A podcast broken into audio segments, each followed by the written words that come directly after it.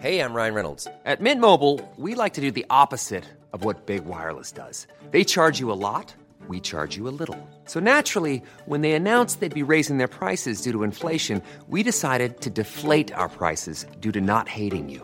That's right. We're cutting the price of Mint Unlimited from $30 a month to just $15 a month. Give it a try at mintmobile.com slash switch. $45 upfront for three months plus taxes and fees. Promo rate for new customers for limited time. Unlimited more than 40 gigabytes per month. Slows. Full terms at mintmobile.com. Hiring for your small business? If you're not looking for professionals on LinkedIn, you're looking in the wrong place. That's like looking for your car keys in a fish tank. LinkedIn helps you hire professionals you can't find anywhere else, even those who aren't actively searching for a new job but might be open to the perfect role. In a given month, over 70% of LinkedIn users don't even visit other leading job sites. So start looking in the right place. With LinkedIn, you can hire professionals like a professional. Post your free job on linkedin.com slash people today. Wow. Nice. Yeah. What you're hearing are the sounds of people everywhere putting on Bombas socks, underwear, and t-shirts made from absurdly soft materials that feel like plush clouds. Yeah, that plush. And the best part? For every item you purchase, Bombas donates another to someone facing homelessness. Bombas. Big comfort for everyone. Go to bombas.com slash ACAST and use code ACAST for 20% off your first purchase. That's bombas.com slash ACAST. Code ACAST. Are you a lifelong fan of General Hospital? Are you a new fan who wants to know more about the history of the show? Do you enjoy talking about the show with others? Do you find yourself yelling at the TV? Is your self care an hour a day in Port Charles?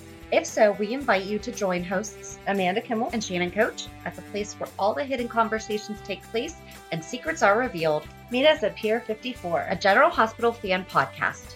Hello, welcome to the Port Charles 411. Today we are revisiting our chat with Michael Sutton.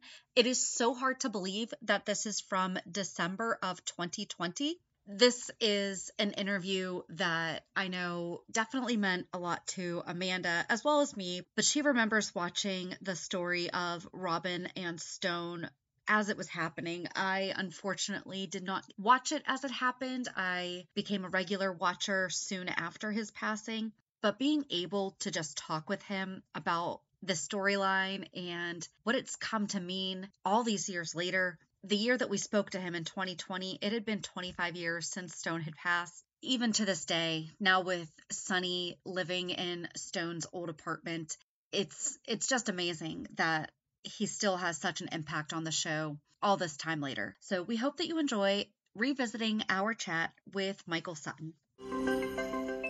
Hello. Hi.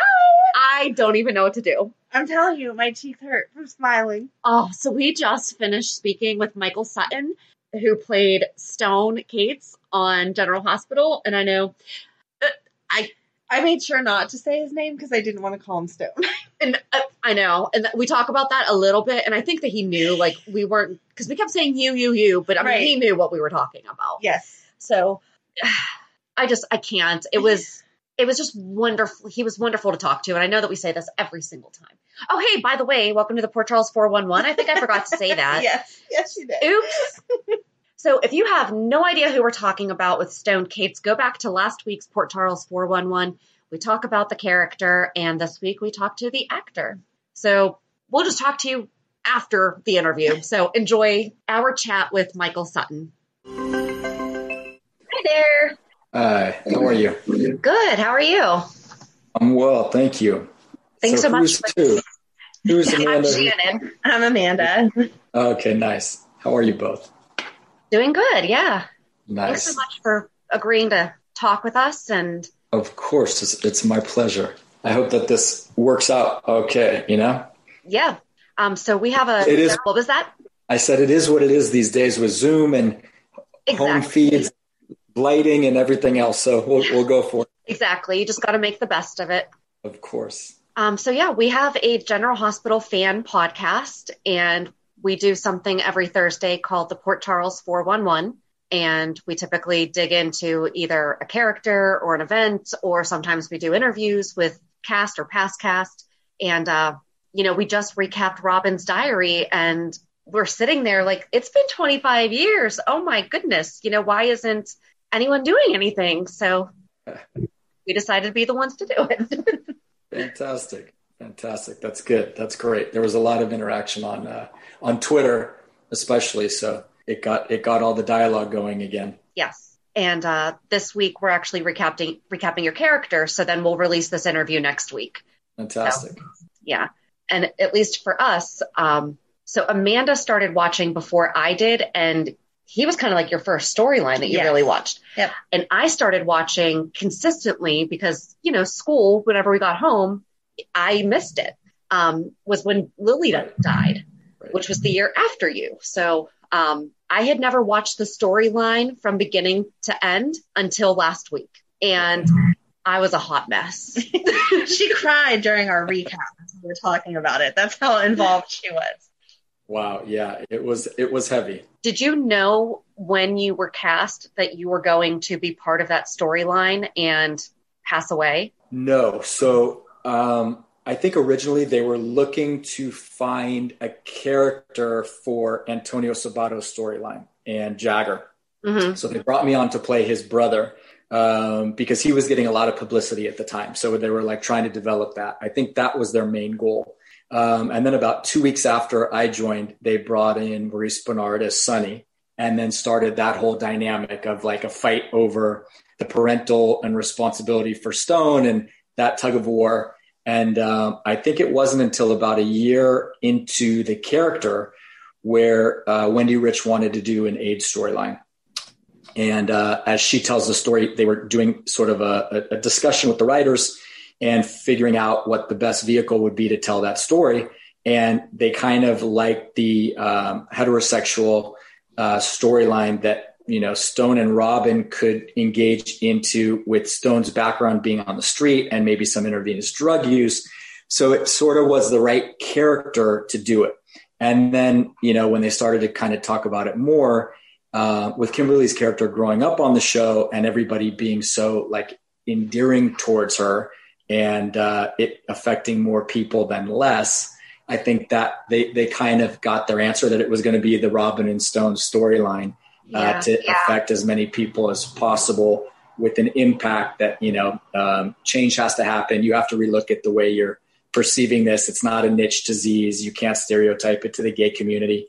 And I think if they would have done it, you know, without those components, it wouldn't have hit home like it did to so many. Um, and I think that would, that was the legacy of that is that it, it affected everyone and everyone cared. And so everyone had to relook at the way that they thought about the disease.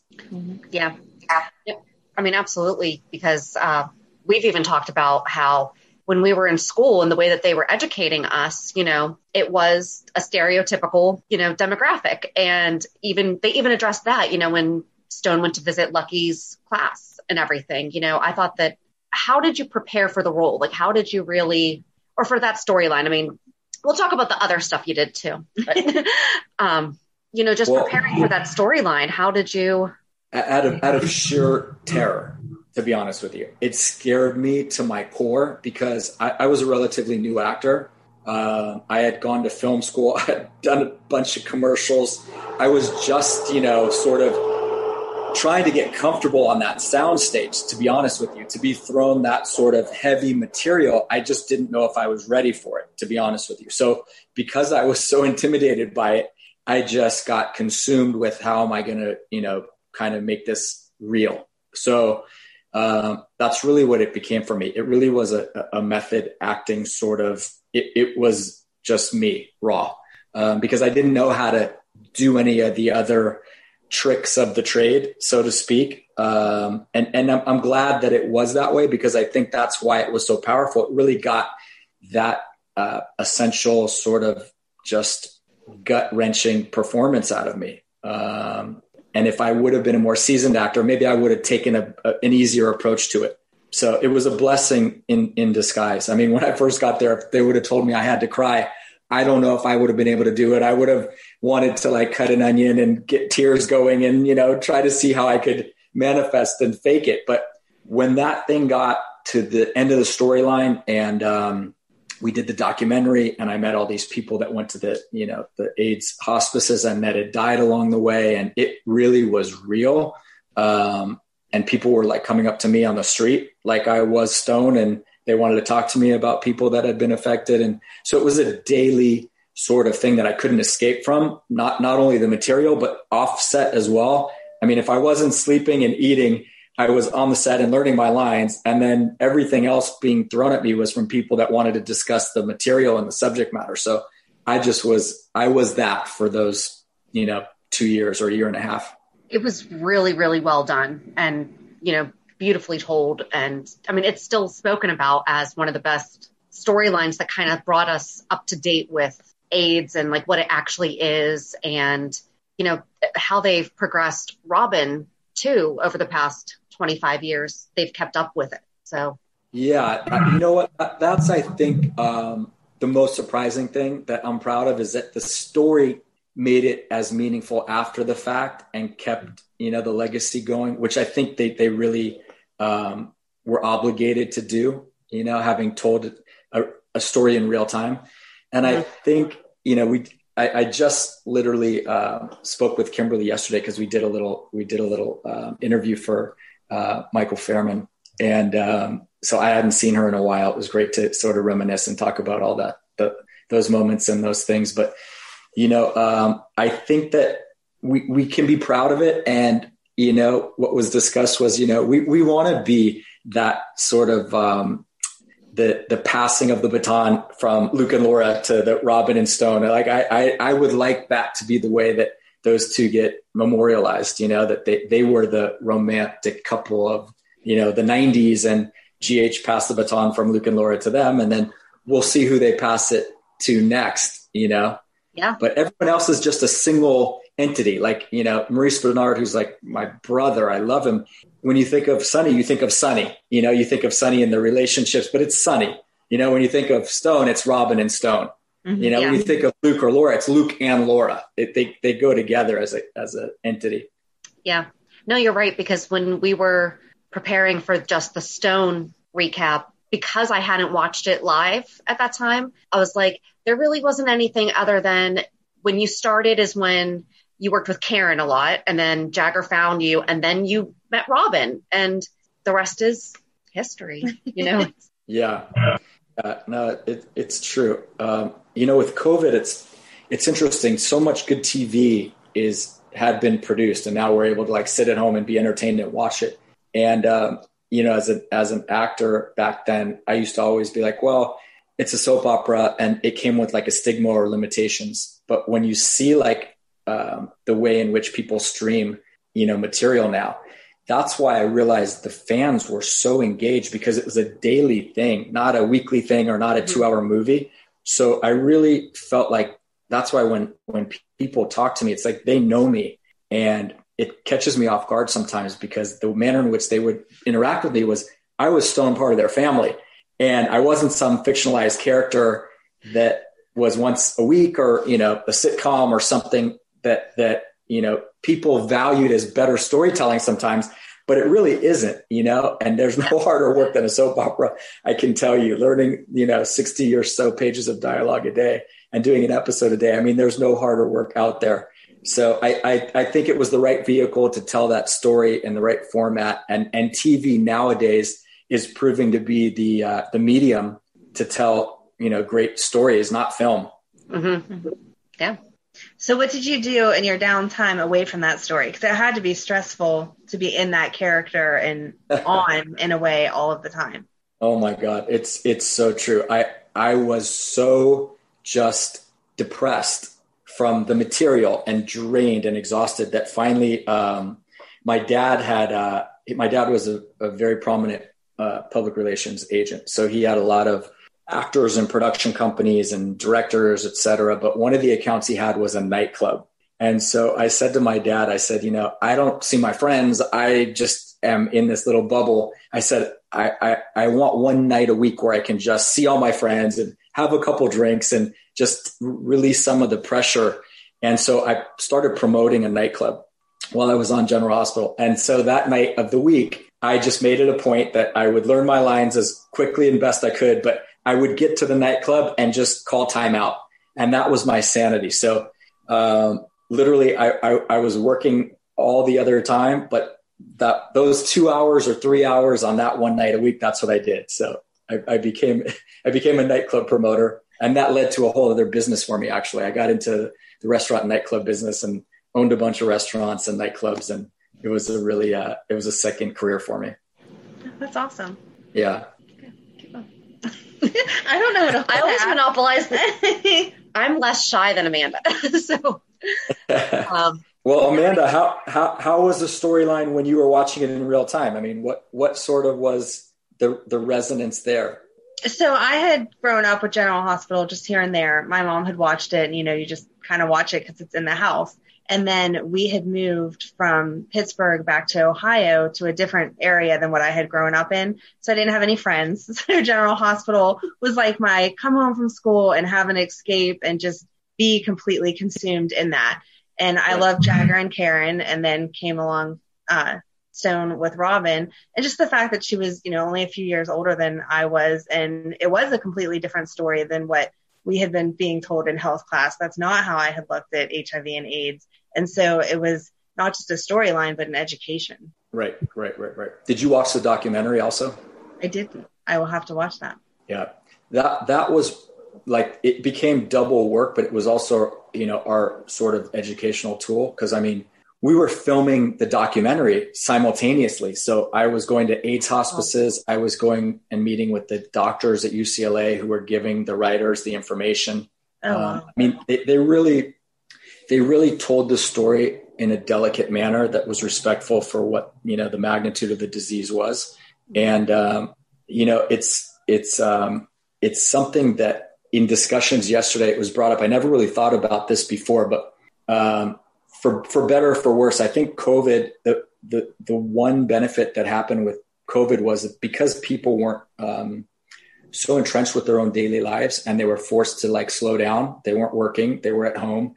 They were able to sort of process things in a different way. I think that's what changed with Black Lives Matter was that people were able to say, wow, you know, what really is going on as opposed to like, oh, it's not my problem. I'm not black. I don't have to deal with this. And they put it in its own little category. I think COVID allowed for the white majority to say, wait, who's accepting this? This isn't right. Let's do something about it. And, and in a weird way, I sort of feel like the genius behind General Hospital's choice to do the AIDS storyline that way by making it a majority um, discussion, not a minority discussion, changed the way in which they were able to like progress and, you know, it's like I, I see a parallel there, although they're completely different. I get it. And I'm not looking to, you know, uh, lessen what Black Lives Matter is, but it, it, it doesn't just take the victim complaining, it takes the oppressor to realize that something has to change.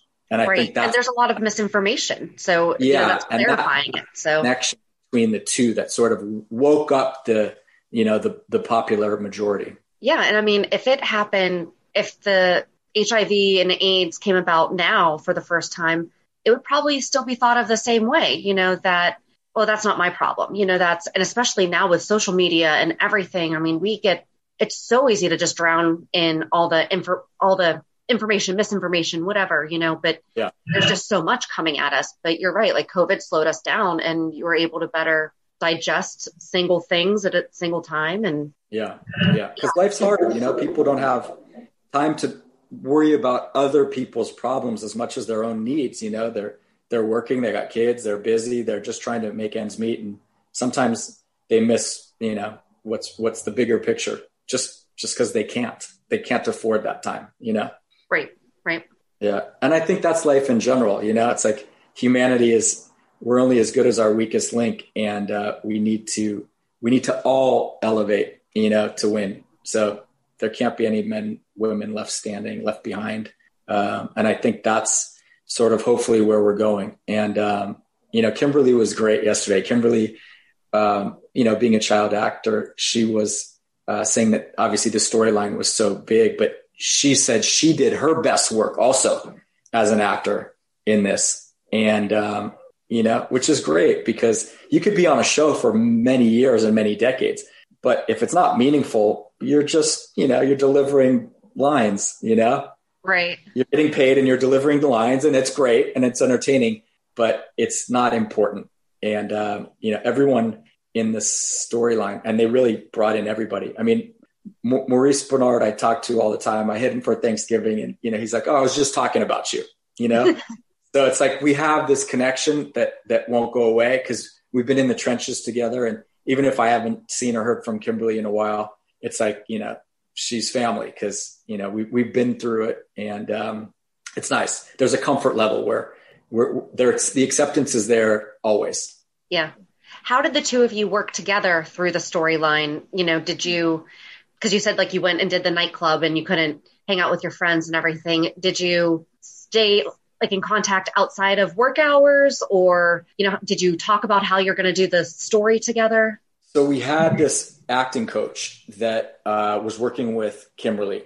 His name is John Homa. And um, John was working with um, a bunch of great actresses, primarily young, young actresses. Um, he was working with Kimberly, and because all of our scenes were together, he started coaching me as well. So between doing the documentary, doing our acting classes, and the scenes, we spent so much time together that we really got in sync and we knew what choices we were making together. We knew the direction of the storyline and how we wanted to portray it. Um, we knew the arc of what was going to happen a few weeks in advance so we could prepare for it. Um, so that it wasn't one note. We knew it had to build up, and then we knew, you know, there was going to be a lot of different levels. Um, you know, not just the panic of oh my god, but then the anger and the fear and the sad and you know different levels throughout it and when to when to bring that out. So yes, the answer is we we, we did really get in sync and we were coached very well together. Um, it was like getting our PhD in acting, to be honest with you. Yeah. I, I think, you know, you two are a perfect example of, you know, why this storyline won't go waste. You know, Shannon, you just watched it for the first time, you know, yeah. and Amanda, you had, you know, this place in your heart for 25 years about it. So it's like, you know, well, um, there's new people to turn on and watch it. And we, we have to remember that the storyline of, of a soap opera is in perpetuity. It's ongoing. So yeah. it's like, uh, I'll get a, I got you know three or four calls saying come back as a ghost. so I'd come I'd come on and, and and play the character you know again, and they'd figure out a way to work me in the storyline. And I'm hoping that that happens again. You know, being the, that Maurice is still on the show, there leaves opportunity for me to come in and do scenes with him, or you know, um, figure out a way to be meaningful still. Um, and then who knows? You know, I don't think Kimberly's going back to the show anytime uh, soon, but you, you, never know. And they may bring us both back for some dream sequence or something like that. And yeah. the fans want to see it. So when things like that come up, you know, I, I, I know I would be um, willing and, and, and able to do it. And I'm sure she would as well. So it's, it's an ongoing thing that we'll stay involved with. And, yeah, let's hope because at the beginning of the year, she posted that and I quietly retired from acting and we're all like, what? You know, yeah. I mean, they can't just, it, they're not going to recast Robin Scorpio. No. like, that's not going to happen. No. But Anna's getting married. She needs to be there. right. And so maybe that'll be, you're right. For, for events like that. And I, I mean, I would imagine Kimberly would, um, out of respect to the, the character, yeah. You know figure out how to do it. I, I, don't think she necessarily wants to go back to acting on general hospital but right. Those types of things i think are important to just kind of be there for. Right. Especially where we need an exit. I mean yeah she she and her husband went to california but that was not when luke left we got he left. You know right. luke is not coming back. So is that um, right? He's not coming back? Yeah. When was that? 2015 uh, okay. tony geary has he's gone. Got you it. know, so um, I didn't know that. I, I hadn't yeah. followed that. Um, interesting. Interesting. So had you watched the show before? Here, I'll steal your question that you, you always ask. Um, had you watched the show before? Yes. So my mom and my grandmother were diehard General Hospital fans. So whenever I was at home, whether I was sick or some day that you know I was I was at home and not at school, I would watch the soap operas with my mom and my grandmother. You know, my grandmother was like a second mom. Uh, she was hilarious. She would read all of my fan mail. She would address back all of my fan mail. She would tell me all about it. Then we would pick a day and I'd read all the fan mail with her. It was an amazing bonding experience. I was very close with my mom and my and my grandmother with the with the connection with GH. I brought them down to the set. Um, she was so funny meeting everybody. She'd call them by their their character name, their screen name. No matter if I said this is Maurice, she'd say hi, Sonny. You know, it was just it was great, and I didn't want to interfere with that or correct her or just I just wanted her to have her moment. So it was right. uh, great. So that that was the extent of which I knew about the show. I didn't really watch it, so to speak. Mm-hmm. Um, but when I did go, when I did get the uh, get the casting for it, I started watching the show. So I was like, all right, let me know what's going on. I knew who Jagger was, and I knew who Karen was. Those characters because they were in my scene um, mm-hmm. that you know I had to had to do a screen test for with them. Um, so that was that. Then I was thrown into it. To be honest with you, once I got notified, so I had the screen test, and then I was told that they were looking at 1,500 people in New York. Wow. Um, so they did the LA portion of the casting, the New York casting, and then they would have a decision.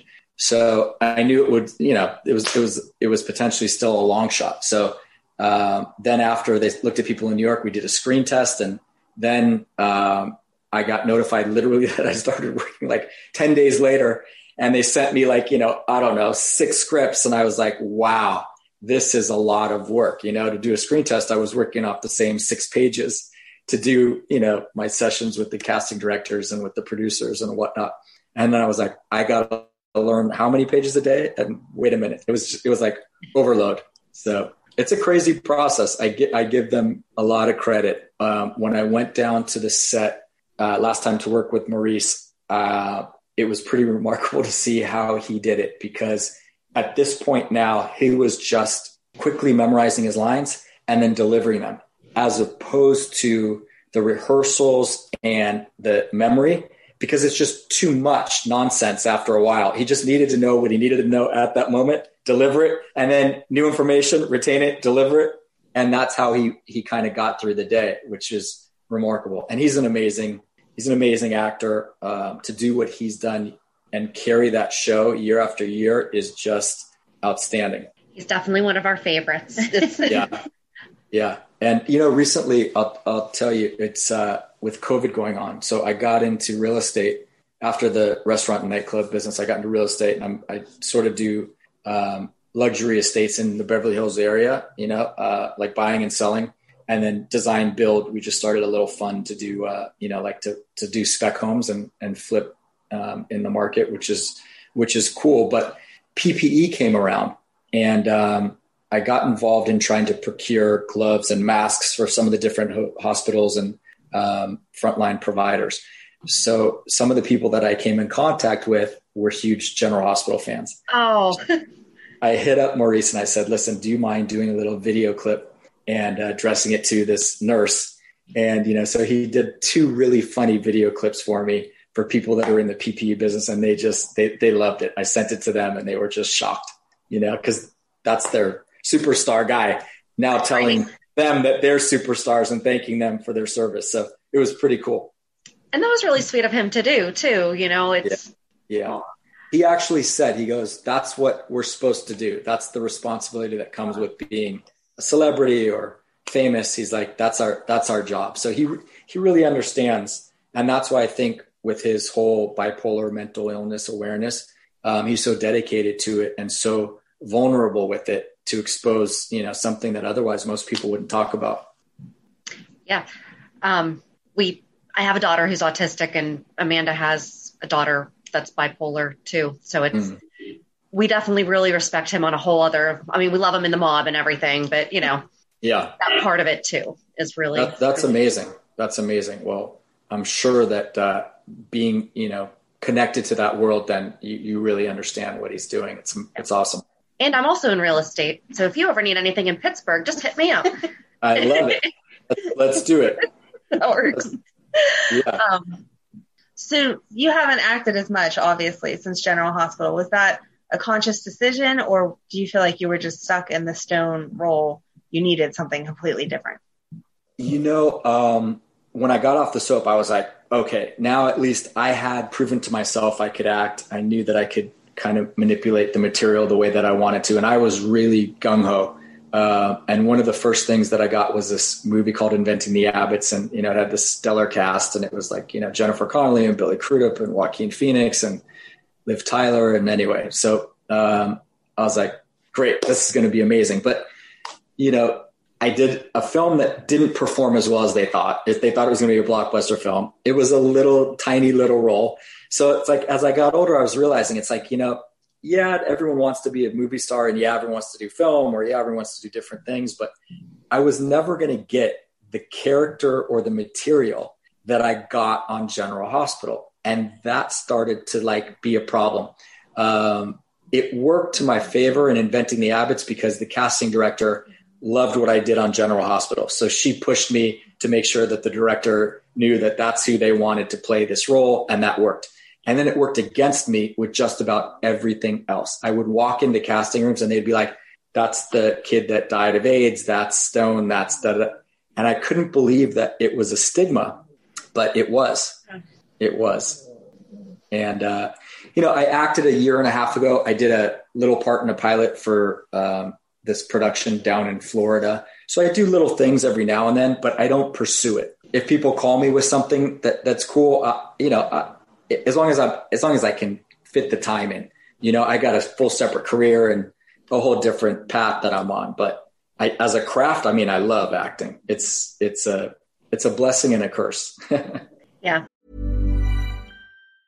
Hiring for your small business? If you're not looking for professionals on LinkedIn, you're looking in the wrong place. That's like looking for your car keys in a fish tank.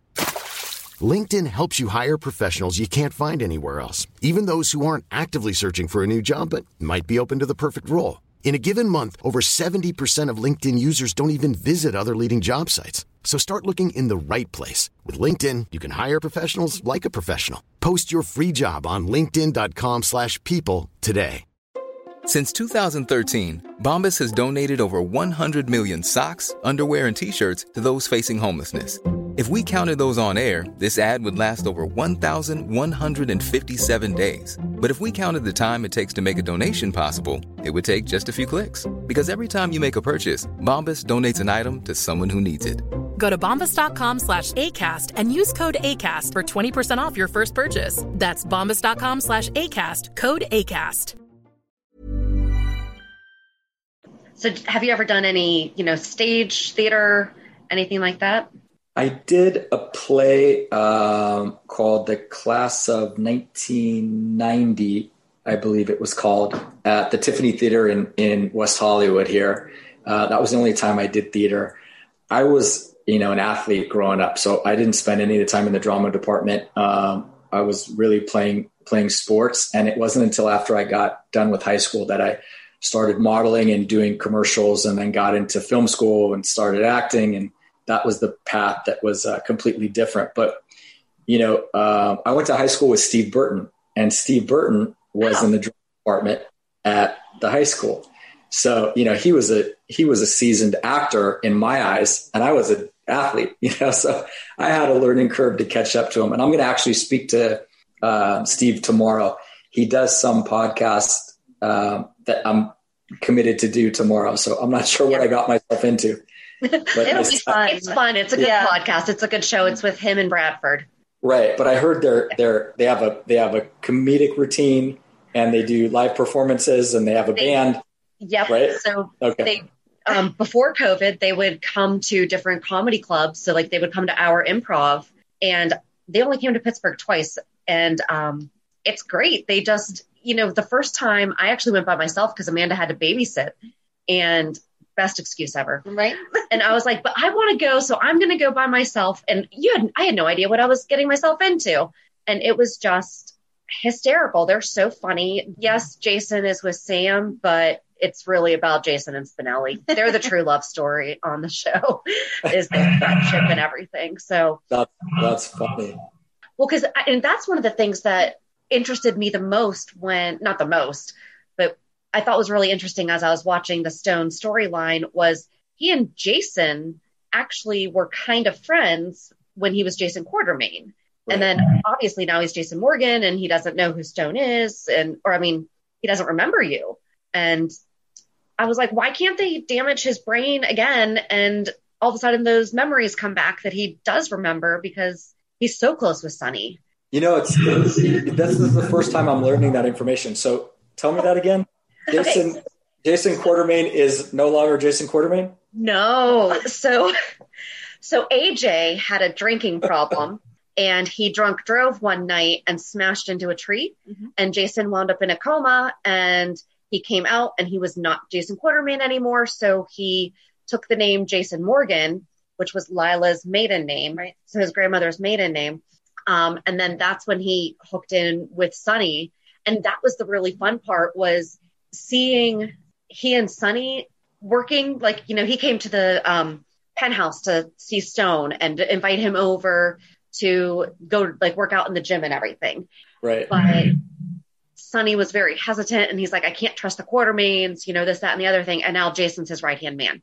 So jason's last name is now morgan he basically he he reconnected with the quartermaines but not it, not It's out he's of not respect. he's no longer a doctor he is now sonny's enforcer and what pretty much what he was training you to do is what jason does now Got it. And then and then sonny named his son morgan stone corinthos Right. after the two of you Right. That I that I knew about. Interesting. Well, see, aj's dead now I've not kept up, but that's a that's a big vital piece of information you just gave me.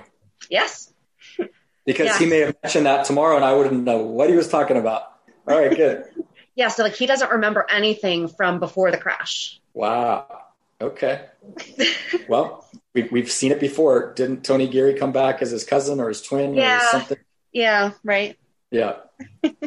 we thought that it was going to happen recently but it didn't when was that that was like a year ago hmm that we thought oh no no no he was in the bike crash over the summer Oh yeah, that was a couple months ago. Right.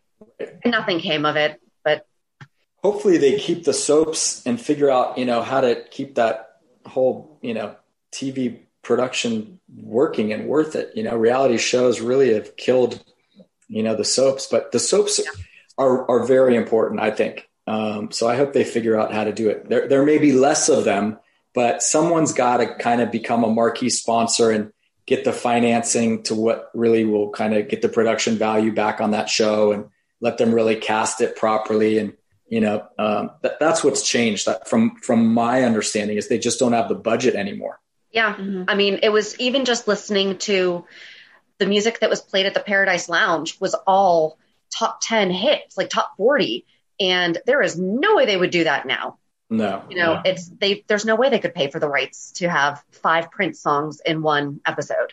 Yeah, yeah, yeah. It's sad. I hope they figure it out. You know, it's Yeah. uh, what's the most popular soap opera these days? I think it goes I think they all pretty much rotate. I think GH gets up there. Oh, It there's only up there, four, right. so There's only four. Wow. Yeah. How many were there back then? I think there was like eight or nine or more. I don't know. at, at least because I there think would it have was been nine because didn't each network have three? And then they tried doing those like half hour things Right. that would start ahead of time, but those never Oh, really children helped. guiding light. The spin-offs. Yeah. Right. Yeah. Yeah. Uh, yeah. Antonio did that. The spin-off. I think Kimberly did the spin-off too. Yep, Mhm. Night Shift. So we just watched that for the first time over the summer when GH ran out of episodes, but we only watched the first season before they were able to come back. But Right. Jagger has a son named Stone. Jagger does. Yep. Mhm.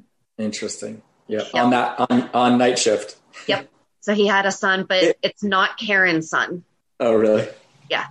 They got to figure out how to archive all the shows so that if someone just wanted to watch Robin and Stone storyline, they just Yeah. have that, you know? Yes. And nowadays they can do it. And they should just make a deal with Netflix or someone and just, you know, put the different storylines up. Yeah, they should do it with Disney Plus because they're an ABC company.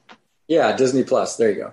Yep. Uh, I might have already suggested that to Disney Plus. They have a little section that you can suggest movies and TV shows. I was like, um, all of General Hospital. Yeah. Yeah.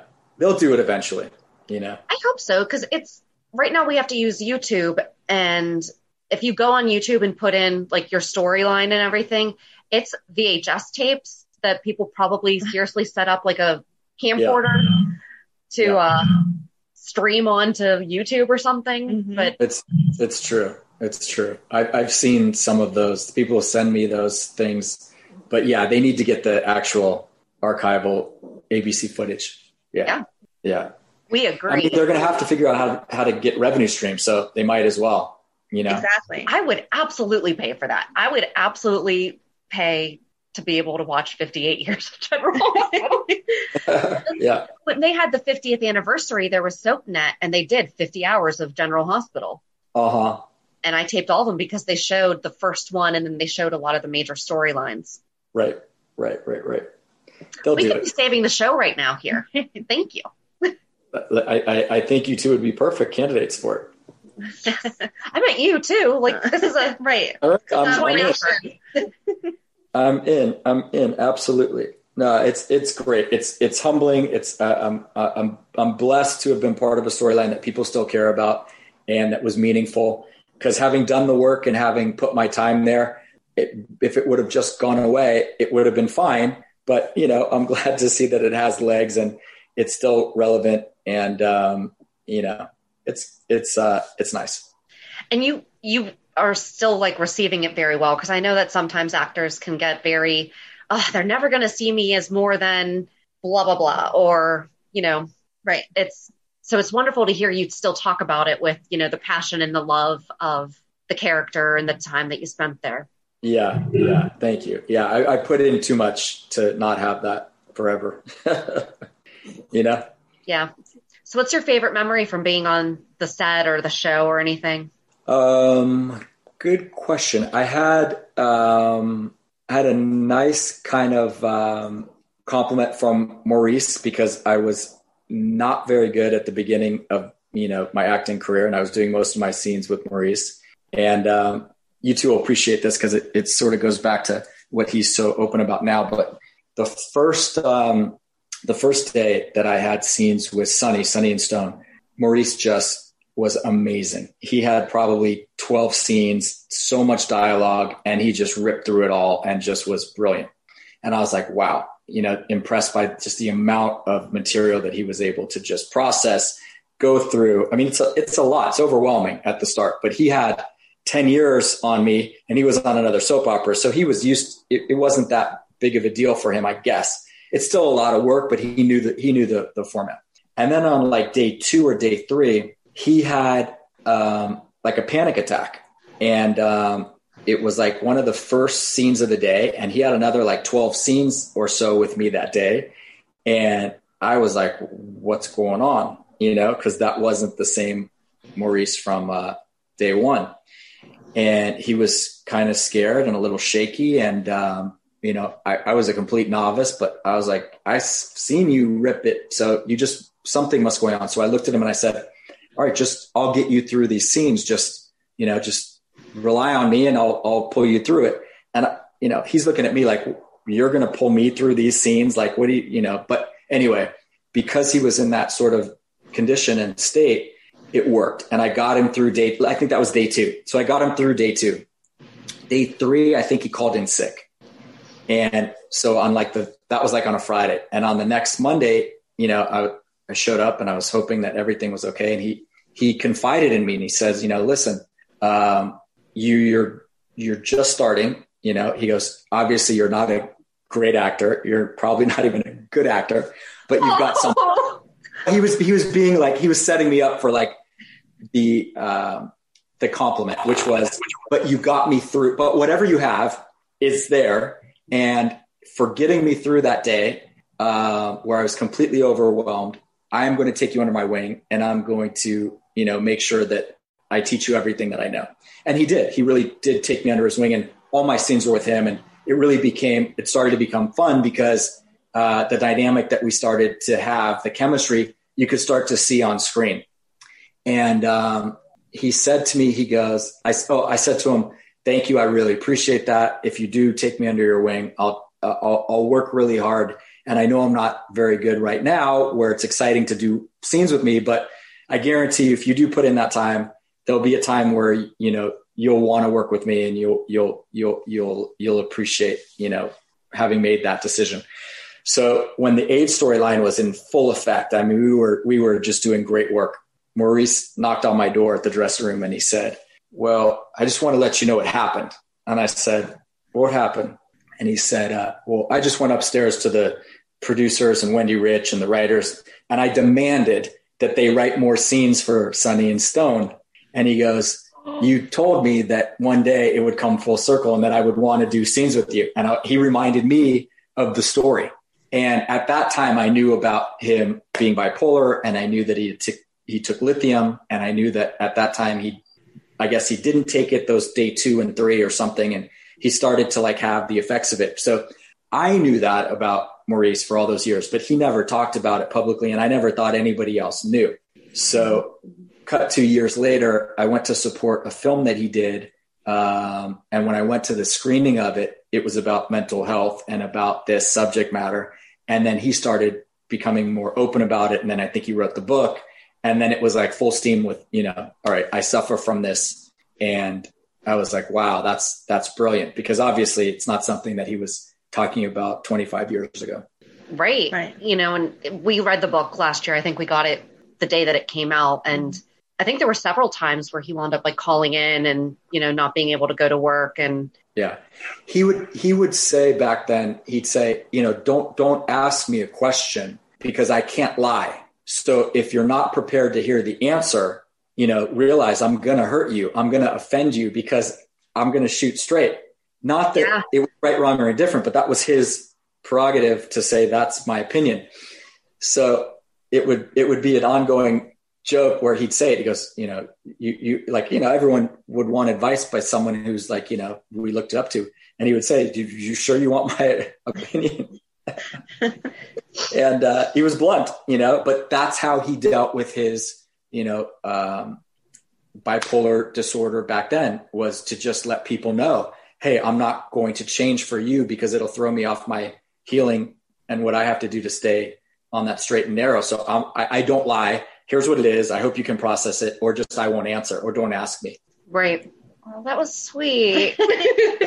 and I think that's something that uh, Steve talked about too, is that he was really good with if you were willing to work with him, that he was willing to put it, the effort into working with you too. So, yeah. you know, if you wanted to be receiving from his experience and everything, yeah, he would do it. No, it, it, it, and it's funny. It's like acting. There's a lot of different techniques and a lot of different um, sort of strategies. And then there's method acting, and there's all kinds of different sort of legendary, you know, paths to take.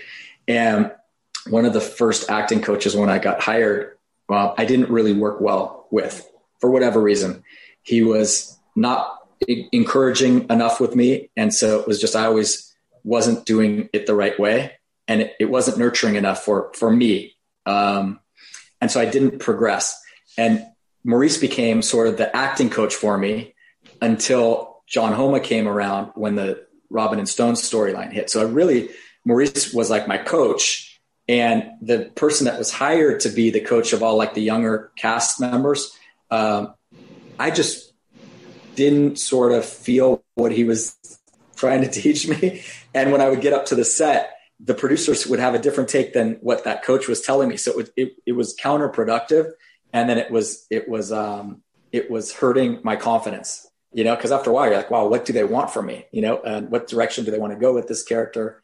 And it's all, it was all new. So it was overwhelming in that sense. So with Maurice going through what he was going through and me trying to find, you know, the confidence and the character, Maurice became like my best friend. So day in and day out, I mean, we had lunch together we were in each other's dressing rooms, you know, in between scenes and just talking and whatever. Um, and if, you know, any of my family had come down, he would be interacting with my mom or my grandma or Aww. whatever.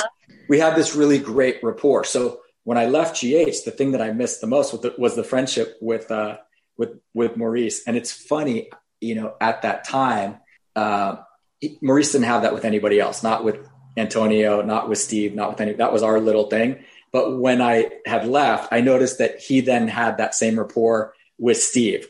So he found like that cast mate to like have that friendship with. And that yeah. sort of, that, that was nice to see.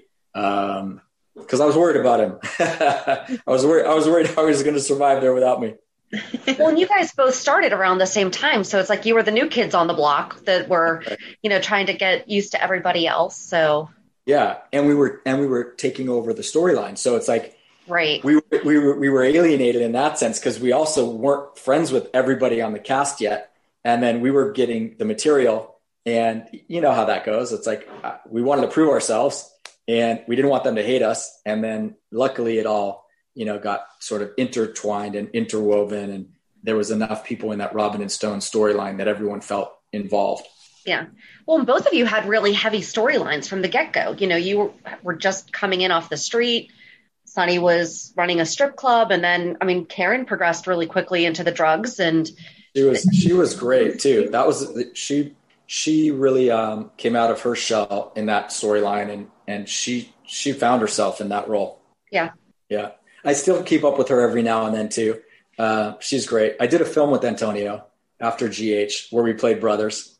Oh, yeah, we shot that in um, we shot that in Bulgaria, and uh, and uh, it was cool. It's called Hypersonic. It didn't it didn't get released in the um, in the theaters in the U.S. just just overseas. Oh, yeah.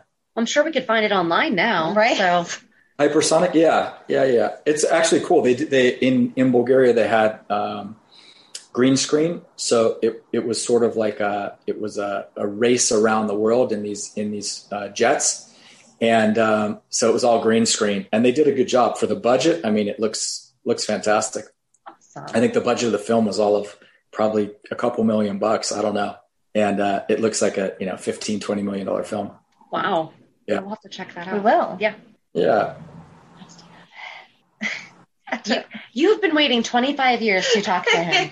she she told me that she was going to surprise me and not tell me that we were interviewing you, and I was like, I'm really glad you didn't do that because I may not be able to talk at all. So Uh, yeah, I'm okay. glad that I had the preparation. That's awesome. That's awesome, man.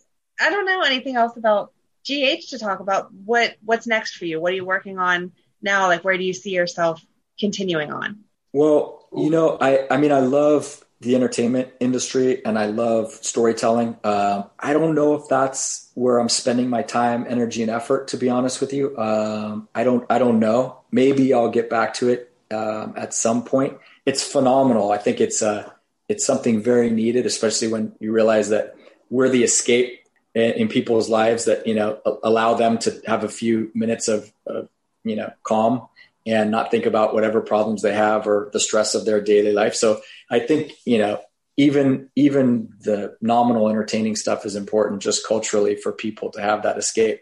So I, the values there, I just don't know if it's if it's my calling anymore. Um, I didn't get into acting because I wanted to be famous. I didn't get into acting for a lot of the reasons that some people do. So I don't have that drive to really need that to validate me. Um, and a lot of times people need that drive to put themselves out there to do it anymore. Uh, Yeah. And and, and I, I proved to myself that I could act. Uh, I just I, I accomplished some of the things that I wanted to do. So I'm not as driven with it, uh, to be honest with you, as I was when I was a kid. And I would think that it, I mean, we talked about it a little bit earlier, but I mean, you're a legacy. You know, you are, you had a legacy character. You, kn- you changed the landscape for a storyline. Really, how, I don't know what you could have done that would have topped that personally. You know, it's, Right. Yeah. To be honest with you, I, I, I wouldn't have topped it. It would have just been, okay, I'm getting paid to continue to do something and Yeah. then stay in that. But, you know, at that point, what, there wasn't enough reason to keep doing it. You know, it potentially only would have watered down and diluted what I did do.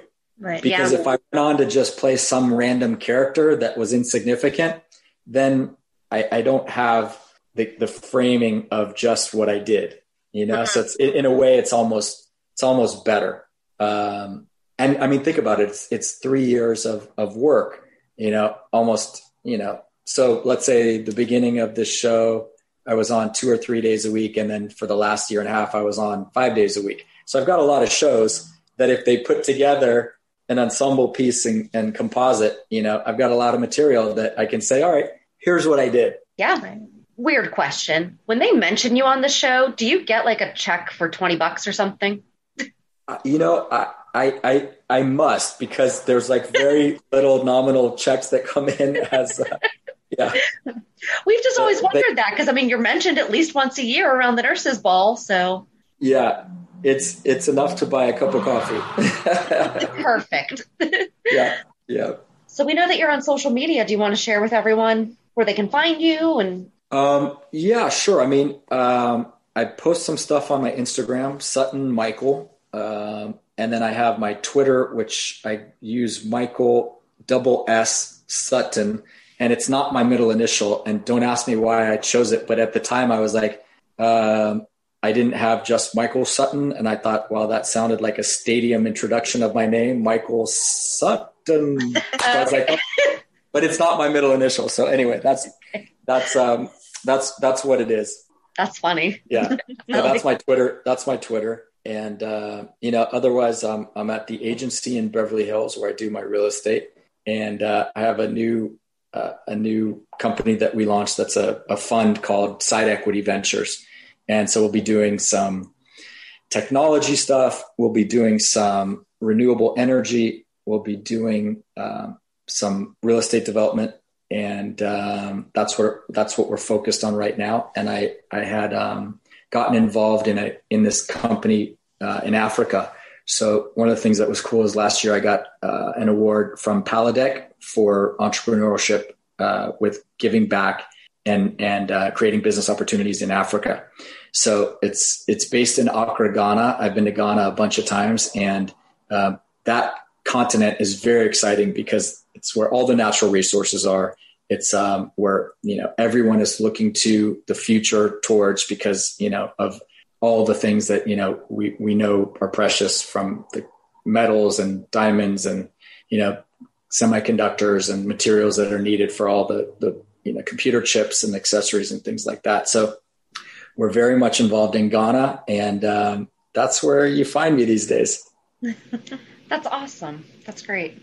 Yeah, thank and you you both. only do the luxury real estate though, right? Well, I, you know, I'm just familiar with this market, so Okay. I concentrate on the Beverly Hills flats and Trousdale and you know Sunset Plaza and this sort of niche market, um, just because I know it and and that's where I can lend my expertise towards. Mm-hmm. Awesome. Yeah, If I ever have anyone looking out there, I'll let them know to use you. sounds good. I, I, I will do the same for for Pittsburgh.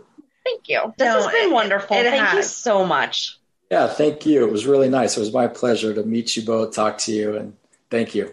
Hopefully, this won't be the last time we chat. And have fun tomorrow talking to Stephen Bradford. You'll have a good time. Thank you very much. I look forward to it. We'll do it anytime you girls want. All right, sounds good. Thank you so much. Thank you. Uh, Thank you. Bye. Take care. Bye.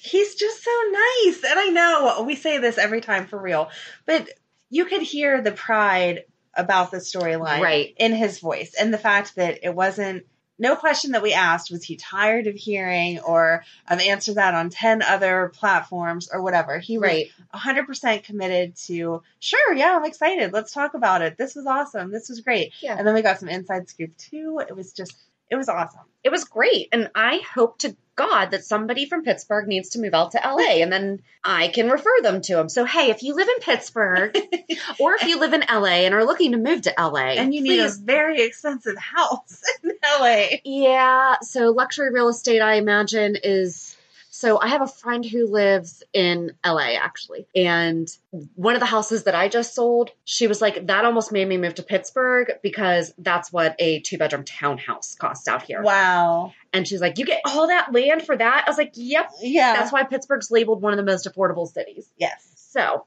anyway, I digress on that. but you're exactly right. And like I said, you do see some actors get tired of answering certain questions Right. and they're like, "Oh, I don't want to talk about that character again." Exactly. You know, he was just he was so humbled and just so he has a good spirit. Yes. So, it was it was absolutely wonderful and like Amanda said, so I really was not going to tell her that we were interviewing him. That was going to be her Christmas present. I'm so thankful that you did because I really don't know that I could have said anything if I did not have the fair warning that it was happening. So, But what a great way to kind of round out 2020 and on an up note. right. And it's perfect with the 25th anniversary. It goes right along with that perfectly. Exactly. I don't know.